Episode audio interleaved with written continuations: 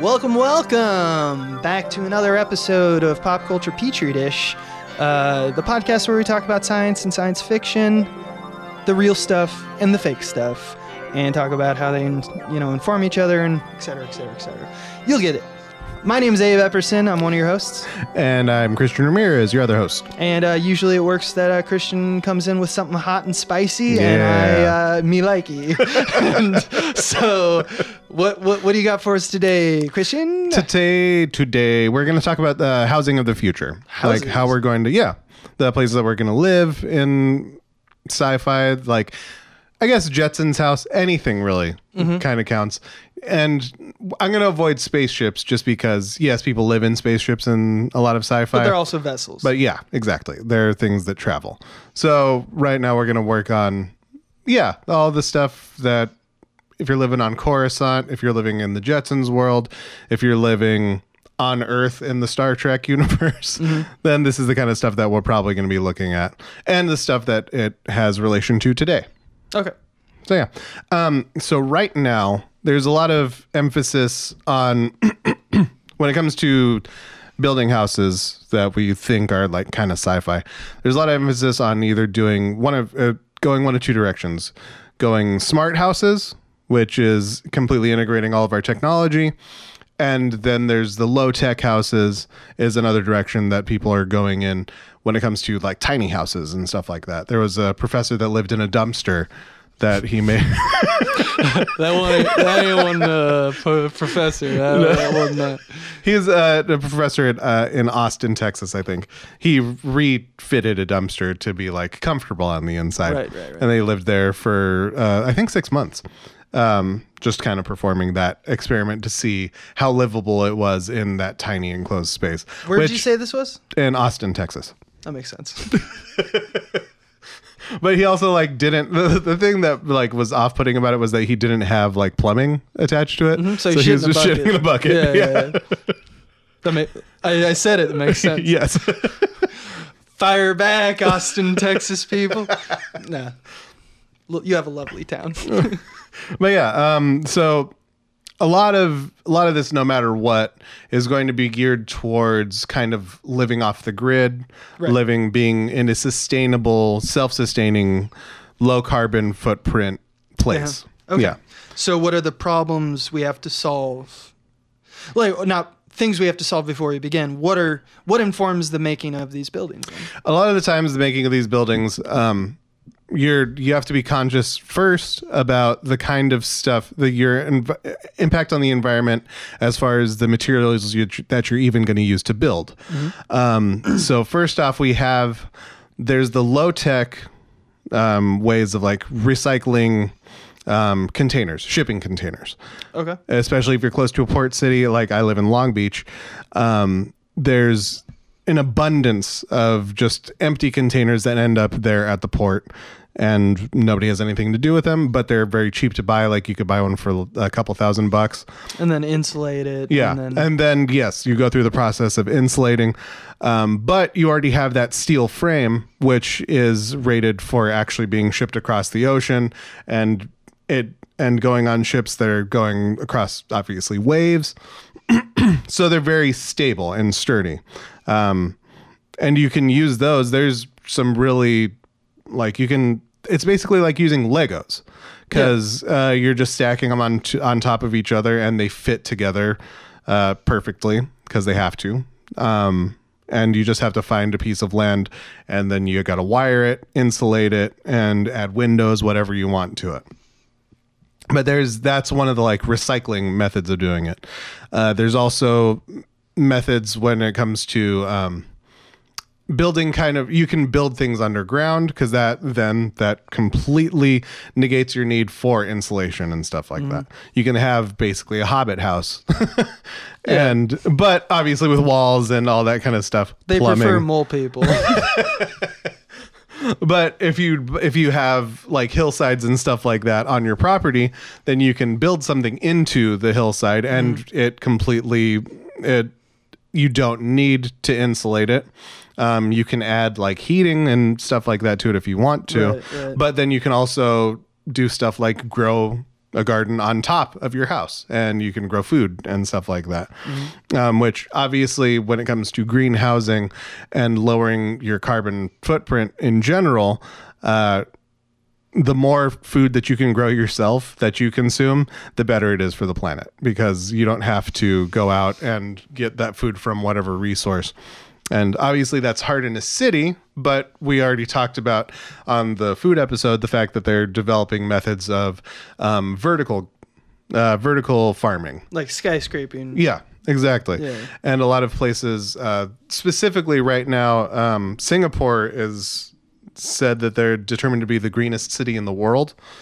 Um, they have they have these things called. Let me see. Oh yeah. Okay. So basically uh, singapore was having a really hard time in the last like 30 years but then they made a bunch of changes to where they're trying to go green as green as possible and to be the first um, carbon negative or carbon neutral city on the planet um, so they're doing stuff like they have these things called super trees uh, they're they're part of a display at the 250 acre gardens by the bay. The high tech structures range from 80 to 160 feet and collect solar energy to power nightly uh, nightly light show. So right now it's it's kind of just an more of an art an art structure than it is a functional structure, but they're showing that they can do it through these things.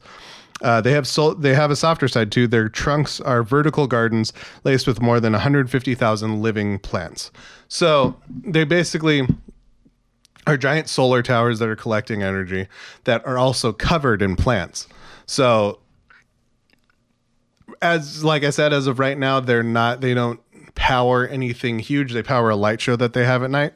But that is the first step to getting to a point where we have buildings that are covered in solar panels that um, that are collecting all the energy they need, that are also covered in rooftop gardens, and all that kind of stuff that are just um, that are essentially making little cities out of just a single building where you can and, and you have goods and stuff like that that you can that you can share and uh, the food and stuff like that. So Okay. yeah Yeah. So it's like urban develop urban development Mm-hmm. of sustainable like f- energy and food. Yeah. And stuff. Yeah. Um. So that's. I'd imagine that th- like a city just like as it is now as like a series of houses or say like Mm-hmm. we have to build like a uh like a one small part of that like a dome for Mm-hmm. a family. Yeah. And then just copy paste that and that's how you make a city right? Yeah. so uh, how how do you sustain like just for let's just take one person.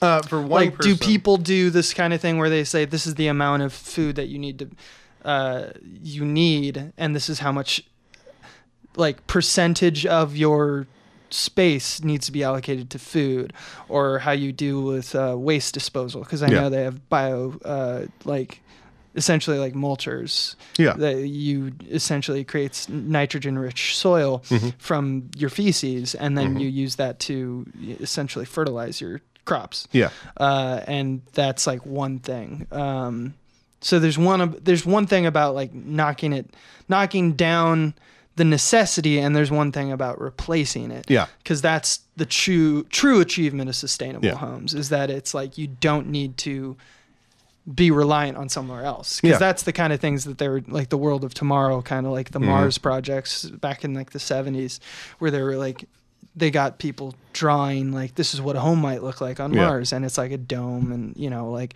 the idea is that well how could that actually be achieved i mean that's nice little painting Hmm. but like how would you actually make it so that it could be a closed system and you can survive for Yeah. many years Yeah, well, a lot of the green home and the carbon neutral home technology that we're looking at right now, just for the world, um, is basically everything is going to be recycled.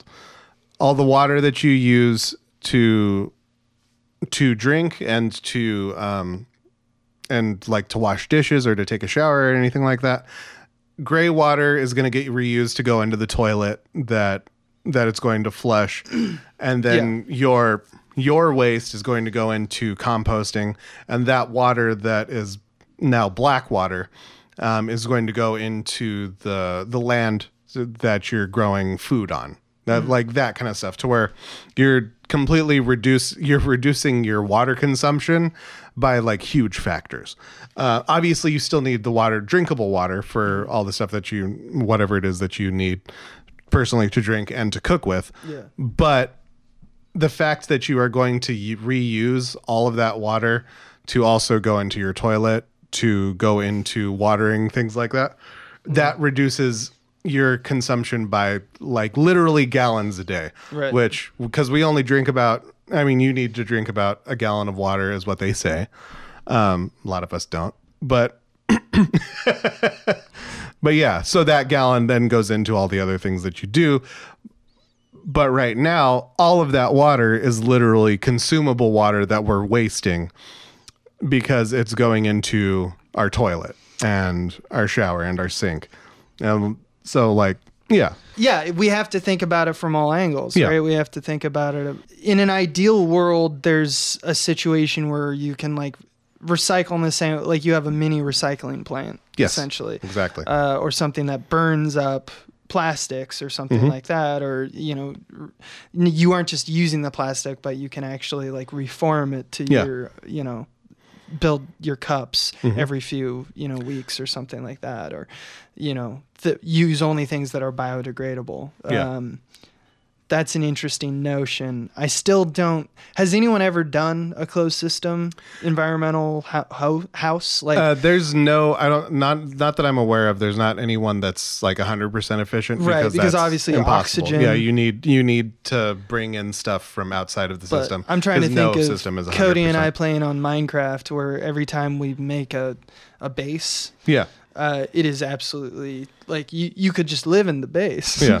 like obviously there's only three things you need in that. yeah You know, but uh, you know, it makes you start to think of like, oh, you start. That's why I think that they should be teaching things like Legos or uh, even better like Minecraft to kids Yeah. because they can develop these ideas that are like frankly outside of the box, kind of like Yeah. how you were saying with the Hobbit hole, where yeah, it's there's one intelligence to like all of your surface area going underground so that you, the the top side is all surface area devoted to crops and stuff like that Yeah. uh, how to make a smaller house out of the square footage both horizontally uh, both in, in three dimensions in Mhm. space and in vertical uh, you're thinking in three dimensions instead think- of two Yeah, exactly. Um, how how you can reap the benefits of that volume. Um, that's the kind of clever things. Like what are what are some of the most other clever things that you've found in your research? Like things that may maybe people don't know about. Yeah, recently I saw a video that was talking about um, just a bunch of different things that are like helping the planet. And one of the technologies that it talked about was using human feces and compost and stuff like that to make charcoal, essentially. Um, it's it gets burned, so all the bacteria is out of it. But then you end end up with little briquettes, basically that you can use to cook with, and it doesn't have any smell.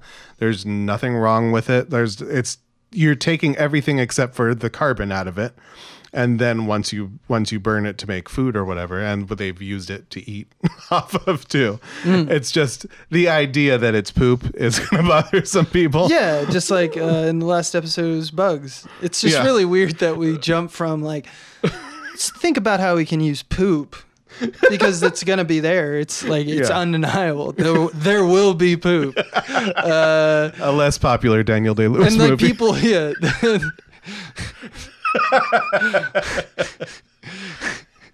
well, he he was an oil man. Uh, yeah, the sequel to There Will Be yeah. Blood. Uh, it- it's it does intrigue me that the scientists are thinking about like they jump real quick from like how can we solve the poop problem to like everything can be poop. You can eat off this poop, you can cook off this poop, you can just put the poop in your eyes. Why would I do any of that? Like there's a better I don't have to make like I don't have to cook off of poop, but I guess that that is if it doesn't smell and it's like you Yeah, know, it makes it's charcoal briquettes. I mean, it's the same. It's Kevin Costner in Waterworld Yeah. drinking his own piss. You know, it's like, all right, if the science backs it up, there's that that meme now that it's it's like this whole Rube Goldberg machine, and it's Bill Yeah. Gates because he developed this uh, in Africa. These plants, Mm-hmm. that, are not like these these water generation plants Mm-hmm. that are uh, you just put in like sewer water Yeah. And you can just piss right in it and then it goes through a bunch of processes through that are like solar and wind power design and uh, you get potable water Yeah. and then there's a shot of him with this thing behind him and he's just drinking it and then he like smiles and nods like mm, that's good water and it's because it's supposed to be like an ad for look at all the cool things Yeah. that we're developing but he's just like bill gates is t- this is a Drinking his own weird flex piss. right now uh, really weird flex But yeah, there's uh, there's other just like small low tech ideas. Like um, I saw a thing that's basically a pencil sharpener that you like one of the little hand ones that you will put plastic bottles and stuff like that into. And then you unravel them, and it ends up making a plastic string out of it, which you can then use to do whatever, wh- whatever your string needs are at the time. but it's also high tensile strength because it's made out of the plastic from the so you bottles. could become Spider-Man. That's what I'm getting at. Is like, can you become I mean, Spider-Man? you can try. well, you can definitely tie up, you know, people and get their secrets. That's true. That's another sustainability thing that I, you know, give me your food. I tied you up. You're in my bunker now. It's sustainable. Well, okay, but yeah, they're also developing. They've also developed a lot of uh, like the power generation stuff as far as solar roof tiles, Uh-huh. um, and they have solar tiles that you can attach to any surface. You can make them white if you want to. It doesn't have to be black. It just obviously is less efficient than the what you think of the stereotypical solar tiles are. Um, and obviously, in a place like California, we could generate a ton of energy by doing that. Uh, Germany, I think, made the commitment to go completely renewable by 2030. Um, and they, for the first time, it was a couple of years ago, but uh, the first time they powered their entire country for one day on renewable energy. And that's a big deal. Like just showing that they can do that at all. Um, and then obviously they went back the next day because that's super taxing. But stuff like the the what's it called? The Tesla Powerwall. I can't remember what which one. Yeah, I can't remember the name, but, But yeah, yeah. it's just batteries. and Yeah. you can go completely off grid. Yeah. And so using stuff like that along with the little wind you can attach wind turbines to pretty much anything because you don't have to make them in a big peel, pinwheel formation anymore. They can be just a small spiral that actually acts more efficiently. And you can use turbines like that that are similar shapes. If you live near water you can put that in there. And it's just turning a turbine which is going to be generating power for whatever for your house. And that these are all just different ways of solving the power problem mm-hmm. generally is the biggest thing. So obviously in the desert that's going to be solar and wind is going to be the easiest way to do Yeah, that. yeah, they tried orphan on a bicycle power, but but with solar and wind seemed to test better in in groups, yes kind of like Snowpiercer. Like, it's weird to me that we're totally like, oh, it's horrifying. He's putting little kids in there and they're like running the engine, but it's basically just like, say you're just making little orphan hamsters, yeah like just running on the wheel, baby. And then when they get all tired out, you just throw them in to the mulcher. Ed Harris. Uh, yeah, but obviously I'm making light of a very serious thing because that's what I do with like pain. Uh, but but yeah, like uh, we were talking about that in the climate change one, where it's Yeah. it's surprising to know how much like solar and wind power constitutes the Californian power. yeah and Grid. and on it It's and- like already here. yeah People still think it's this little tiny thing of like, yeah, but in the end of the day, we're only at like what ten percent. Like we have to stick around with fossil fuels. It's like, no, man. Yeah, Fossil we really fuels are don't. kind of going. They're going the way of the dinosaur, like the f- oils that they mine. uh, but yeah, the solar and solar and wind. uh, Yeah. and oceans. They- It's like what do they call it? Use the tides. ti- tidal tidal generation. Mm-hmm. Which is just like these buoys out in the middle of Mm-hmm. shit that are attached to a grid that essentially use the up and ebb and Mm-hmm. flow, up and down motion to run a motor, much Yep. in the same way like a hamster wheel. Yep. And that's the same thing as right now they're working on um, what are basically floor tiles or floorboards that harvest energy just from you walking on them. They have a tiny bit of give in them, and when you put pressure on them, it's generating power. Yeah. Uh, so, so this is uh, all about the. This is all about like developing a closed system, or as Yeah. far as we can get to it. Yeah. Um, now, there's a lot of elements to the quality of life of people Mm-hmm. that make things add lack of sustainability. Yeah. Stuff like transport, stuff Yeah. like you have to get in a car. Obviously, there's electric cars, so you can do your best. And this isn't a call to action in terms of you Right, know, right. Make yourself better, be more environmentally friendly. No, no, that's not what we're talking about. We're Right. talking about how is that. My question is, how is that like a like we're attaching it from different industries right Mm-hmm. now. Like I'd say that per capita, most of America, most of America, especially, just because that's what I'm is Yeah. rel- not just relevant to me, but it's what I understand uh, and I live in. The American culture, they do see there's this overwhelm, like there's this overarching kind of concept about like sustainability or you know environmentally friendly Yeah. um, but they're still very much so not considering like they consider the car industry one thing. They consider you know the you know organic or uh, you know like gmo foods another. They consider uh, solar power another industry when the reality is they're all the same industry. Yeah. and that's the industry of sustainability. How do you sexy that up a notch? How do you get it? Like, how do we stop thinking of it in terms of, yeah, I do eat a bunch of burgers and stuff like that, but I do have a Tesla, you know, like, right.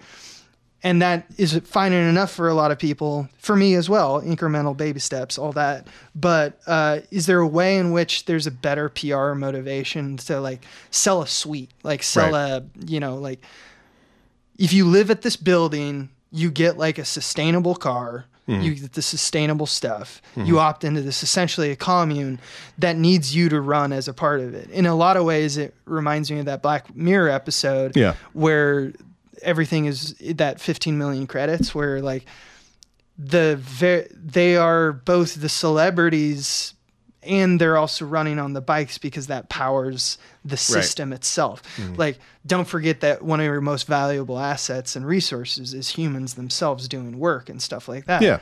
That's how I imagine terraforming, or not terraforming, but colonizing Mars would be like. Yeah. Right? Is that everyone has to spend two hours of their day on that tricycle because it's always got to be going. Yeah. You know? Yeah, I think that I don't know how to I guess sexy it up, but this is a lot of this technology and integrating the sustainable technology into our lives is going to be part of the reason that we're able to get to a spacefaring society. Okay. Because when we are each individually, each individual house is basically powering is creating power that we're that we're all using and we're at a carbon neutral or even super optimistic but carbon negative state then that is going to take away our need for fossil fuels. And of course there's the big obstacle of fossil fuel lobby and stuff like that. But that's how we get to the society. I think basically we get to this point where we're all living sustainably um, on large scale numbers, not just, and not that doesn't mean just individual people, but like corporations and uh, the United States military. Like, Yeah. it's once th- we are living in a society that is sustainable, that's when we can look at the the issues of trying to conquer getting to another planet and colonizing other places, colonizing the moon, colonizing, uh, sending mining ships to Titan that can harvest their all the fossil fuel, all the natural gas and oil and stuff there. That I mean, why would we do that once we don't need it anymore? But you can do that at that point. Going to different um, asteroids to mine iron ore, and uh, yeah, uh, I getting ice from comets and stuff like that, so we have more water. But yeah, so I think that that is the motivation for and I think you can make it look good too. Like you can make greenhouses look really cool and sci-fi-ish and like you have solar panels on it or you're living in something that looks like uh, an apartment out of Star Trek, like Kirk's apartment or whatever. like that's how you do it. That's how you sell it to people. But yeah, That is the longest campaign slogan for Ramirez 2020 that I've ever heard in my life. uh, yeah, yeah, I, I, I believe in that. I believe in that message. Uh, so obviously, you're going to get that bent here at Yeah. this podcast. We're all drinking the Kool Aid over here, and that Kool Aid was made from bugs. um, but yeah, like I, I think that. So what you just gave me is you gave me more of a top down yeah, version of it where we change the civilization itself to be sustainable Yeah. and then we can look inward yeah. you know uh what's what's the woman's name who was doing like the you know like she's like you get much joy from the Netflix Oh, Marie. Kondo. Kondo, yeah. Uh, there's something to be said about figuring out inside and Yeah. then doing it. But I think, yeah, I think you're, I think that, that they're both important, but you're probably right at the end of the day because from a PR standpoint, and that's kind of why I was asking the question. Yeah. There's people who just don't want to do this. Yeah, You know, like the there, there's people who will always want to be like, oh, this aesthetic looks like shit, or oh, I Yeah. don't like this. I find living here is oppressive to my, Yeah. you know. And the other thing is like you have things like um, it's super helpful when we try to use NASA as a model Yeah. of closed systems. But remember, just like I said earlier when I was talking about one of the best commodities of that sustainability is having someone Yeah. there using the human as a sustainable element. It is being fed by, but it is also putting back into the system Mm-hmm. uh, so that, that it's a crucial part of that loop uh, Yeah. existing.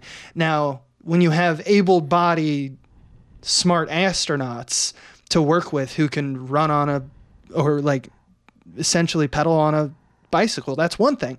But if you have someone who isn't as able bodied, Yeah. uh, maybe that doesn't work for them that model so now now we have to start thinking about in terms of like how do we get if we truly want to be sustainable is i guess what i'm getting at we're going to have to ensure that everyone ha- is a part of that process to, in Sure. some extent and it, as you as we all run into the problem of like not all humans there's many shapes and sizes and Yeah, yeah. abilities so how do we make those all work for us Yeah. uh, I think is a, a powerful part of their PR campaign because if they don't address it, there's going to be people who are very unhappy with the way Yeah. in which they could like that. Going back to Star Trek goes, we always do in this podcast. Uh, in Star Trek, when they're utopia, uh, the assumption: what if someone just fucking hated space? Is that are they they just like I fucking hate space? I don't want to go up in space.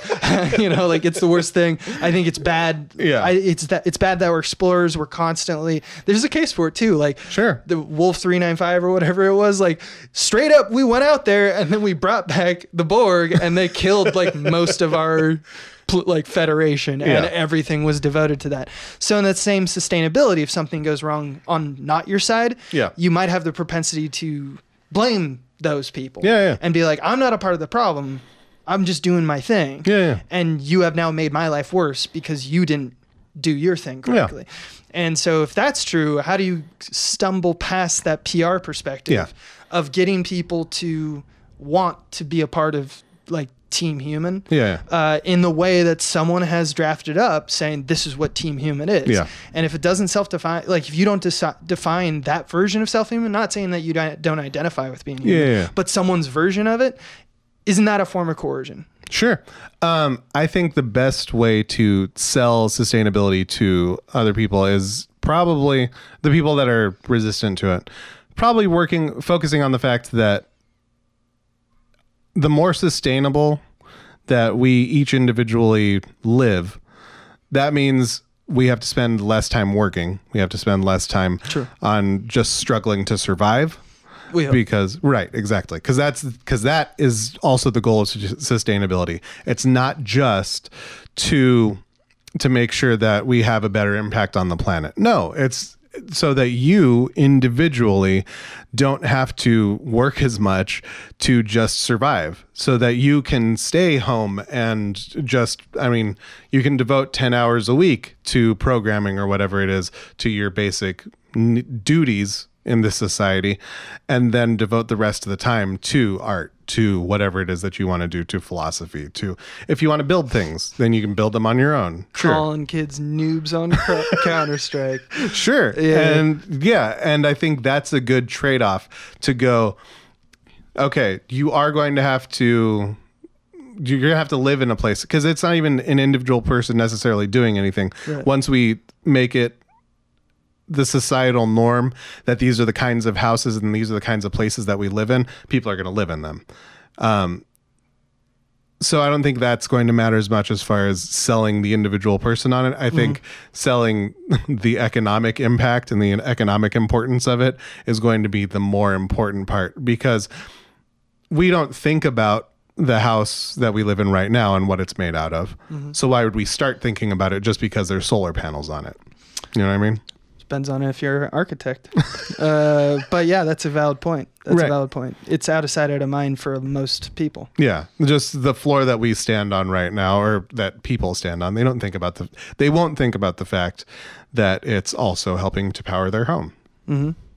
I mean, I don't even la- want to think about what's under there because there's probably like a spider. That's true. There's probably a lot of spiders, but I mean like a really big one, like an eight foot long spider under my house. I I dream about it. I dream about Yeah. it. It's probably gonna take me over, and it's like you. No. No, I'm just doing a podcast. I'm just doing a bit where it's just me talking with my spider friends. Uh, no, no, no, yeah, yeah, but like, yeah, you need to think about like what is the utility of a wall? What is the Right. utility of a ground? And oh. we're just no but it's true. And that's what we're doing with a lot of sustainable technology. I think the people that are working on it right now are pretty smart in that they are taking things that we don't even that don't even occur to us. And they are making they're making something out of it that will help us that that'll help power the space that we, where we live. It's kind of a wonderful thing about the symbiosis of many industries. Yeah. Uh, or rather, they're thinking about how the industries branch into each other. Yeah.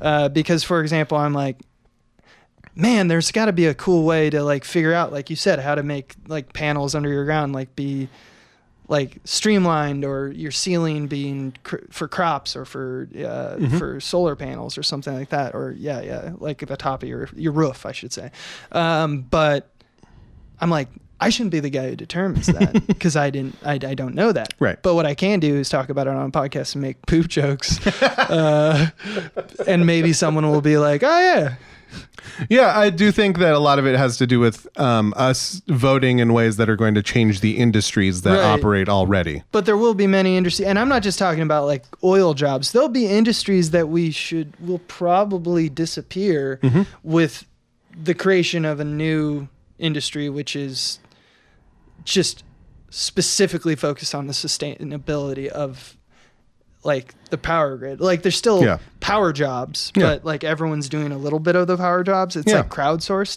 we're seeing that on the internet because Mm-hmm. we realize that the power of a click is monetizable and um you know things like um not just from a economic standpoint but like the power of a voice the power of uh like political uh, agendas going back and forth and stuff like that how do how do how do how do you mech- how do you weaponize really Mm-hmm. like an idea and one of the best ways to do that is to just get a bunch of people supporting it uh, Mm-hmm. and we see that no better than the machine that is the internet Yeah. and it's capable of horrible things and wonderful Sure. things but the point is it's a very effective tool about uh, getting someone to go to a website read a thing click whether or not they support it or hate it Yeah. and us getting that data and you know knowing exactly what the you know what is the what's going on under the current of human civilization at this Yeah. time or at least the people who have internet connection and go to that website um, I mean, that's why Twitter is a shit show. Yeah.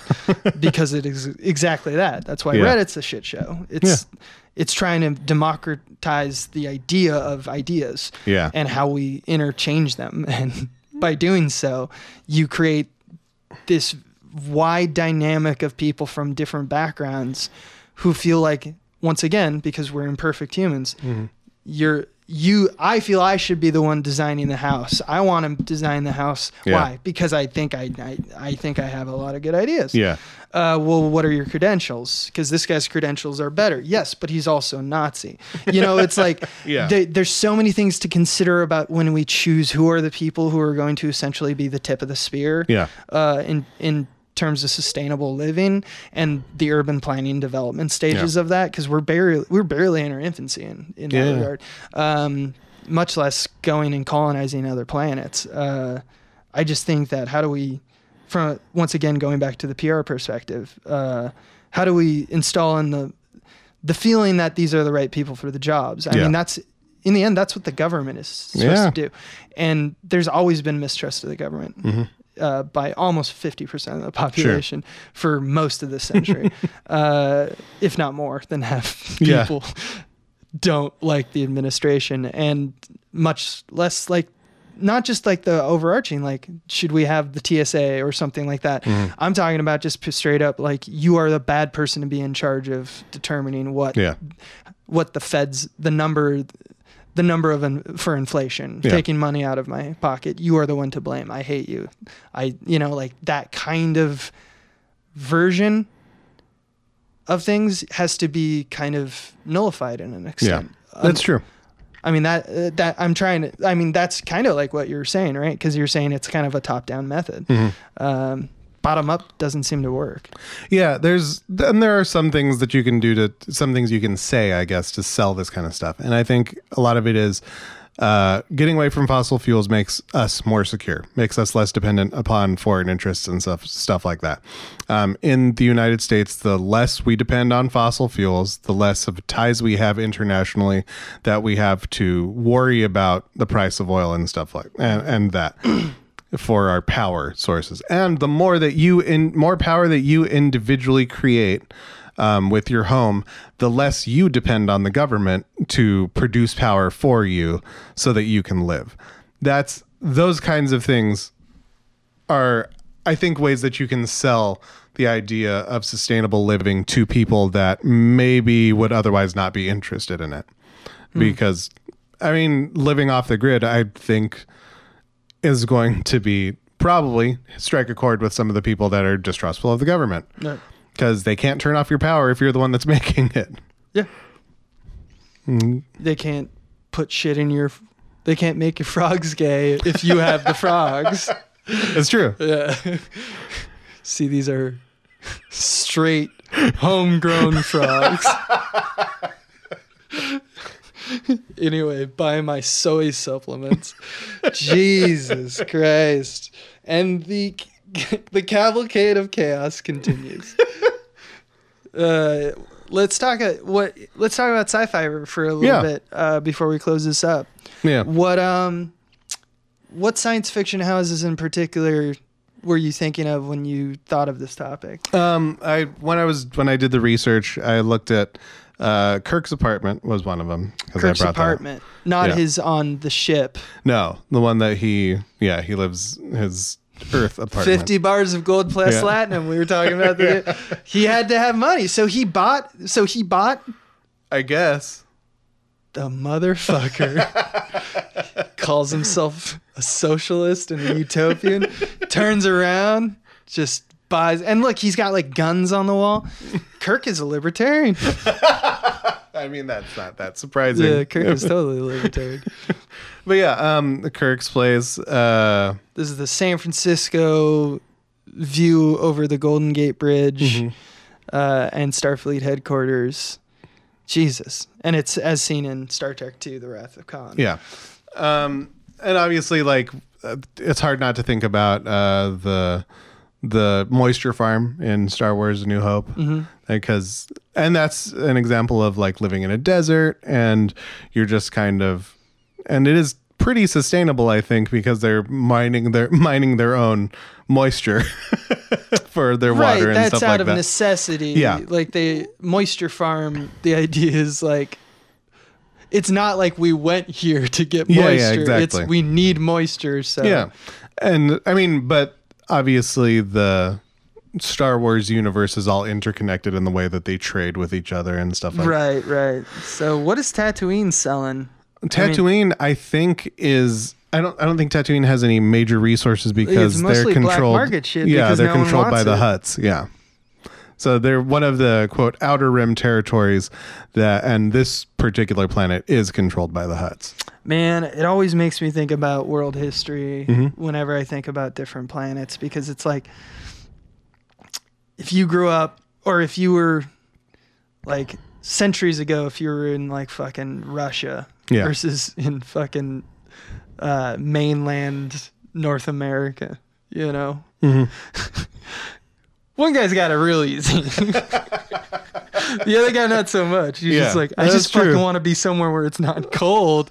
And it's like, and they come in here and they're like, they got fucking tanks and smallpox blankets. Like it's it's it's crazy how depending on your geological and uh, your Yeah. biome, really, uh, you, you're you get fucked over in a capitalist system. That's just the that's the deal. Yeah. You know, and so it's like if they have no choice, like no one wants to live on Tatooine. Right. No one is like, ah, yes, Tatooine.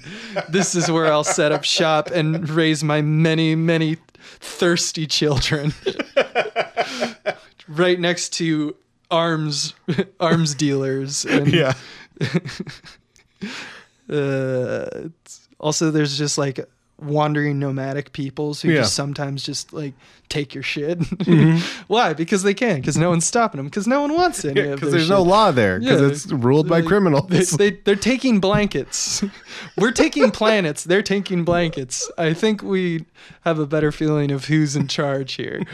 Uh, that's what I'm the most scared of in Yeah. terms of first contact is that like we get our sustainable like we're kicking ass on all the let's say you know flash forward to 100 200 years in Yeah. the future and we're like nailing it we're almost like Star Trek or something like that we did all the stuff and we're all living in our sustainable homes eating our bugs and uh and then some other fucking uh alien just comes down and like why are you doing that why are you like working on fixing your you know like planet?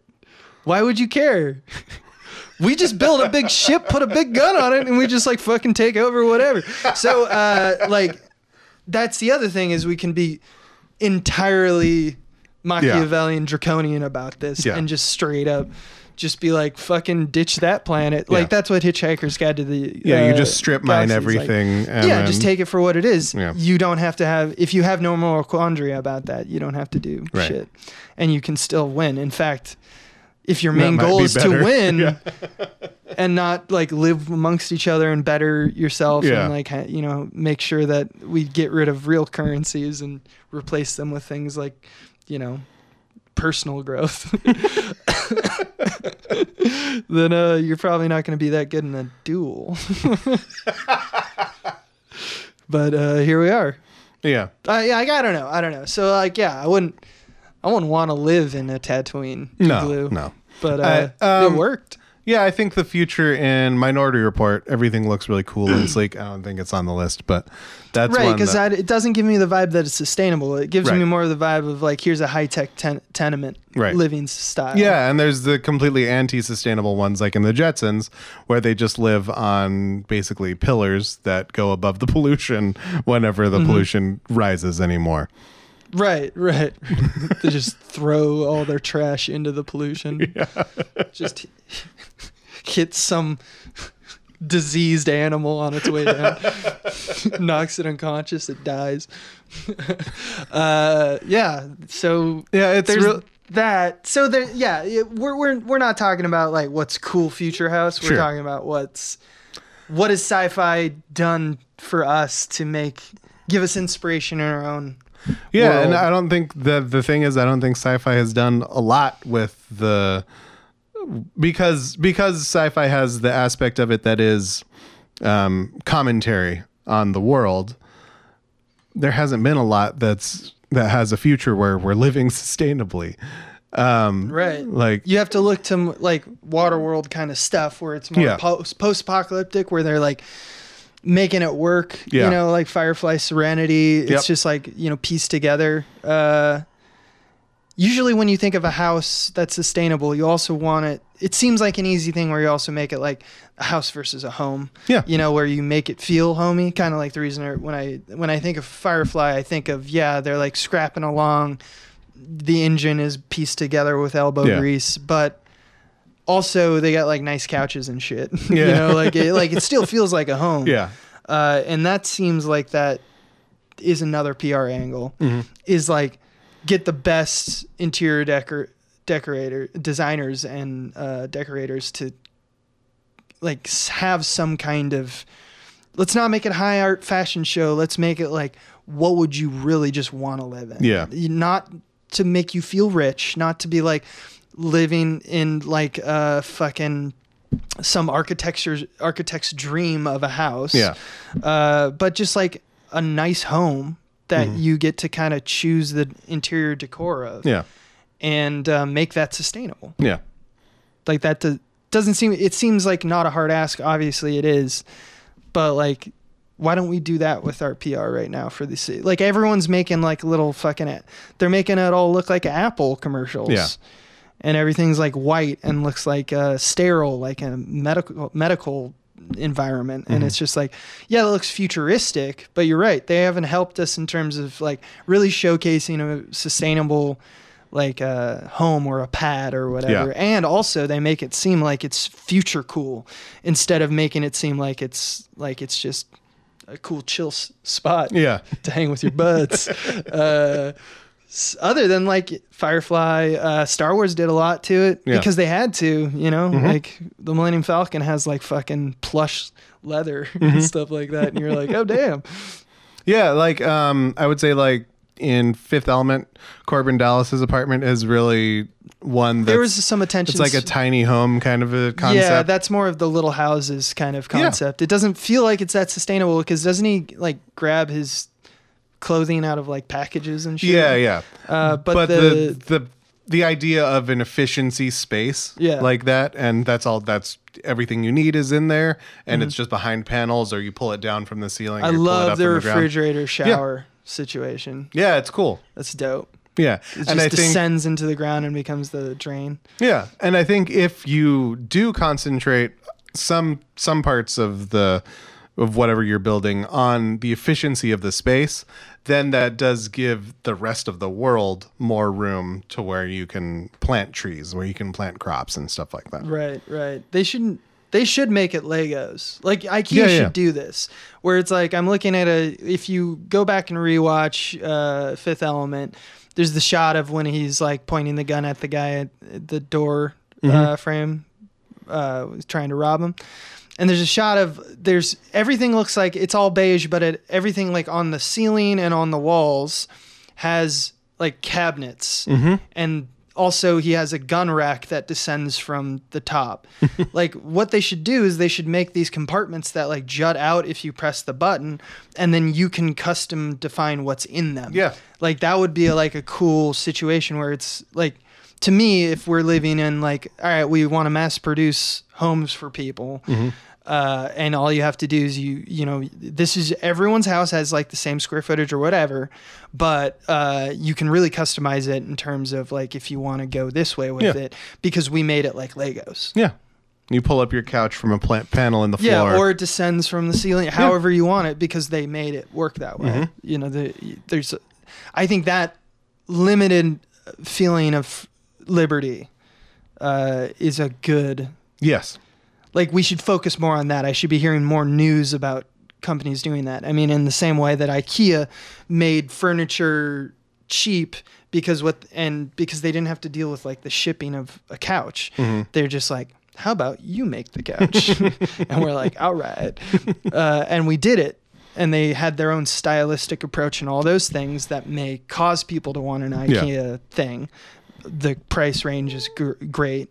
Yeah. And also, they hate the aspect of everyone hates the aspect of having to build something from IKEA. Yeah. But now you have it, and they're a very successful model because their PR was like you can, because of all the things that we we made for you, you can actually build your furniture fairly mm-hmm. easily with just what you get in the box. Yeah, and they do have like there's a lot of videos on YouTube about like space saving hacks or whatever mm-hmm. that you can build a bed frame out of IKEA cabinets and then you have like a little stairs up to your bed, but then all the space underneath your bed is used for storage. Yeah, yeah. I get, I get. It's one of my favorite things that I, I get in a YouTube hole is like either the little houses because I love Murphy beds. Yeah, yeah. You know, I just love the you know the Tetris of houses. Yeah, the tiny house stuff is really cool. The tiny house stuff is cool. I really like the. Uh, it's less sustainable because it's also a car, and I know we weren't going to talk about vessels, but there's some really interesting, like people who take buses and Yeah. like straight up just take the frame of a bus and like rebuild the bus into an, an RV, Mm-hmm. and you know buy a new engine and stuff like that. And they find clever ways to do heating. They find clever ways to do bathroom and you know uh, kitchens and stuff like that. And I always go like, that is super awesome. Yeah. Because I'm not that claustrophobic, and that looks like that would be just like I have everything here. Mm-hmm. It just feels like a a living, breathing kind of event every time I go to like if I want to read a book, I open up a drawer that extends out and it's my bookcase and then I push it down and it's like my pantry and stuff Mhm. like that. I just love that kind of customizability to Yeah, some yeah. extent and also the fact that it's all I can make it all go away and just walk around. Yeah. Uh, it's kind of a cool I like the ideas that people are or I think that more people should be putting time and effort into uh, making things condense. Yeah, I know in Japan they have like making them modular. 100 square foot Mhm. like apartments, which sounds absolutely oppressive. I'm sure it is. But they were really clever about how they use that 100 feet. Yeah. You know, like, and you go, oh shit. Uh, but yeah, don't live that. that sounds terrible. I don't want that. no, That that sounds- sounds terrible because you're just like, I closed up everything, ready to go to bed. Bring out your bed. Now all I can do is sleep. There's literally nowhere else I can go. Uh, yeah, and but doing all that stuff with modifying and having modular homes or using buses and stuff like that that's doing the thing that you're talking about earlier is using the human commodity to mm-hmm. and our and our capacity for innovation to to d- improve literally just junk like because Yeah. nobody's going to use an old bus otherwise so mm-hmm. turn it into a home yeah Yeah. We need to get real clever with it. yeah. And that's that is one of our greatest capacities as humans is our clever mind. If it works, it isn't stupid. Yeah. Like I see the like uh, kids in poverty-ridden kids in I want to say either Brazil or in sub-Saharan Africa. I Mhm. can't remember. Uh, but they were showing how they use like water bottles to make shoes, and Yeah. stuff like that. And it started off as just like, okay, just take some string, tie it around the shoe so that my physically my feet don't touch the ground. And then over a decade, it became like a whole all the kids in the area tried to one up each other with like essentially like the new Jordans. Yeah. You know, and like they were cutting up all the plastic because they Yeah. just had a ton of plastic and they like built contours and like added like stuff so it's more comfortable Mhm. and they're basically redesigning shoes from like the level of like if it's just pieces of fabric and plastic Yeah. I that is your only limitation, Mhm. and it goes on your foot. and uh, and they thought of really innovative stuff, and so s- obviously necessity is sometimes the mother of no- invention. But even when it isn't necessary, and people don't see the don't see how necessary it might be in the future, uh, we should still be Yeah. focused on it. And it's hard to it's hard to uh, get people excited about something where it's like, I live on a ranch. What the fuck would I? Why would I downsize to an RV? Why would I do that? yeah, well, Well, look at how cool the RV is. and he's like, I. You know what's real cool? Walking around. Just like walking around my apartment, having space. But you know, it's the goodwill of fellow man. You gotta, Yeah. you gotta kind of pay it forward a little bit. Yeah. That's what I hope. Is that there's just a whole lot of paying it forward, Uh, and I try to do that as much as I can. yeah. because we all need a little bit more of that. Yes. Yeah, Agreed. someone's gonna take advantage of that. For me, Whoever whoever invents lying in this universe. Yeah, they're like, I'm gonna get Abe Epperson. He's gullible. Yeah, God. Well, what else do you want to talk about about homes or houses? Uh, I think that was pretty much it. Um, yeah, pretty, yeah, the yeah, like I said, I did a project about this when I was in environmental science classes, and the one that we were designing was more of like suited to California's more um, arid climates. That that part, and there was solar panels on it, wind turbines, a garden space, and it was all within the space of, I believe, uh, two shipping containers. So. Well, you know me, man. As long as 50% of my square footage is just for sex dungeons, uh, I'm going to be a happy man. Because that's how I spend half my time. So, right, well. podcast for a few hours a day, sleep for most of it. Every other hour, sex dungeon. We're all going to need weird sex stuff in the future, I can tell already. Yep.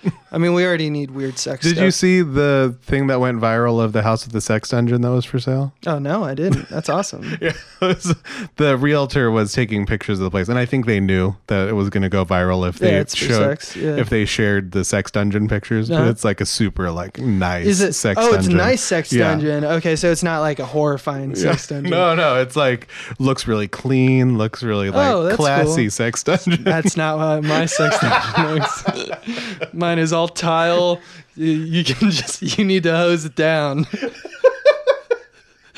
because of all the sex you see. Mm, yeah, Many partners, all that people I've never met in my life. sex life. juice. Yep. Yep, I've I've had very intimate, horrifying moments with strangers in that, and that's what life's all about. You know? Sure, making know? connections. making connections, making deals, putting stuff up buttholes. All right, that's no, that's number two.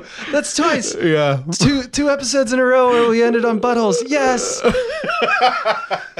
Can do they have podcast awards?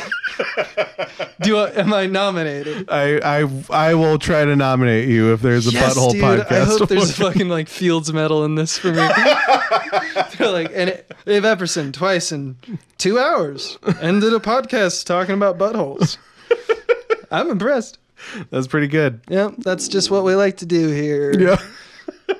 It ain't sci-fi if there ain't a butthole, and that's Philip K. Dick all the way. He said said that many times. Oh, I hope he listens to this someday. I hope he hears Isn't it. he dead? Has he? Oh, yeah. I think I he don't might even be. know. I don't know. He's got some problematic Uh, Sure. thoughts. I hope he does hear that though. If Yeah, had some problematic thoughts. all of his work is about buttholes. yeah yeah that's the thing is like when you realize all the cool forefront of sci-fi Mm-hmm. there's like several like orson scott card Sure.